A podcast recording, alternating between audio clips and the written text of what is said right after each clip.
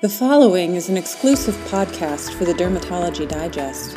Today, Dr. Joel Cohen, Director of About Skin Dermatology and Derm Surgery in Greenwood Village, Colorado, discusses several newer cosmetic dermatology devices, including one, he said, that is resurrecting interest in laser hair removal, another for non surgical eyelid ptosis, and more.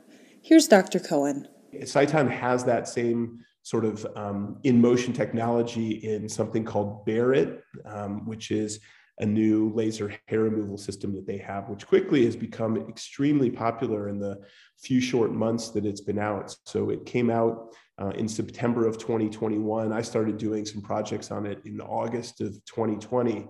Um, and what's exciting is that it does have the ability to use a stamping type of technology called Comfort but it's so minimal in terms of pain compared to other treatment advices that most people you know that are apprehensive they might start at comfort but quickly we'll switch them over to the speed. Um, but it's an 810 diode laser with a very large spot size. So you can do treatments like in the back. You might be able to treat the back in 10 minutes 8 minutes um, and it's very effective. And for people who have darker skin types, so type four, five, and six, um, you know, we start to transition into a second handpiece for that device, which is called a blend handpiece.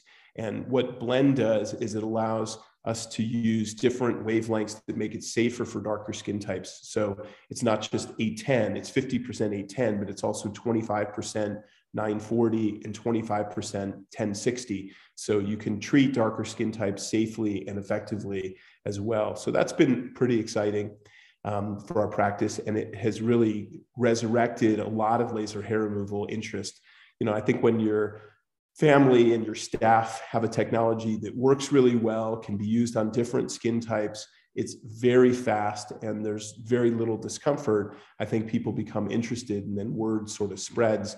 And and now that's a lot, a lot of what one particular person in my practice does um, every day. Um, there is a new eye drop called upneeq which is oxymetazoline. And oxymetazoline is a product that's actually we've known from the skin or from other types of um, uses for a long time, like Afrin um, for the nose. But oxymetazoline is something that a company called RVL bought the technology for eye drops. And we know that there's a muscle in the eye that responds to these drops called Mueller's muscle. And there, that's in the upper eyelid. And then there's a corollary to this muscle complex in the lower lid that can open things up. And I do have ptosis of both eyes, which means that my lids are what we call low lying lids. When you have low lying lids, they're just regular baseline, they're attached, they're really down.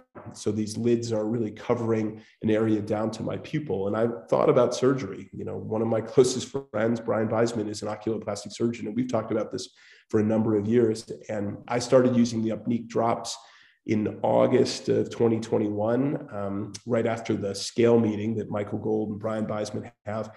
And I've been using it pretty much, you know, most days a week, almost every day since then, if I remember to use it. And it does really open up my eyes. So it lifts up my upper lid, it opens up my lower lid. I don't look as tired if I'm doing something on a webinar or I'm filming something at a meeting with cameras. The bright light doesn't affect me as much. Or if I'm outside, the bright light doesn't affect me as much and makes my you know lids look like I'm tired or covering up the area. And it works pretty quickly. You can see some really nice improvement after about 15 minutes. And I have some pictures of that from my own experience. Um, and it lasts throughout the day. So that's been something that I think has been helpful for me. There's some exciting things going on in, in the world of cellulite. So there's new devices and there's new technologies Obviously, you know, during the pandemic, uh, we saw the entrance of Qwo into the marketplace. And for people with dimple type cellulite, I've used Qwo. You inject it into the dimple um, and it, it alleviates some of the dimples. But now there's some other devices out there.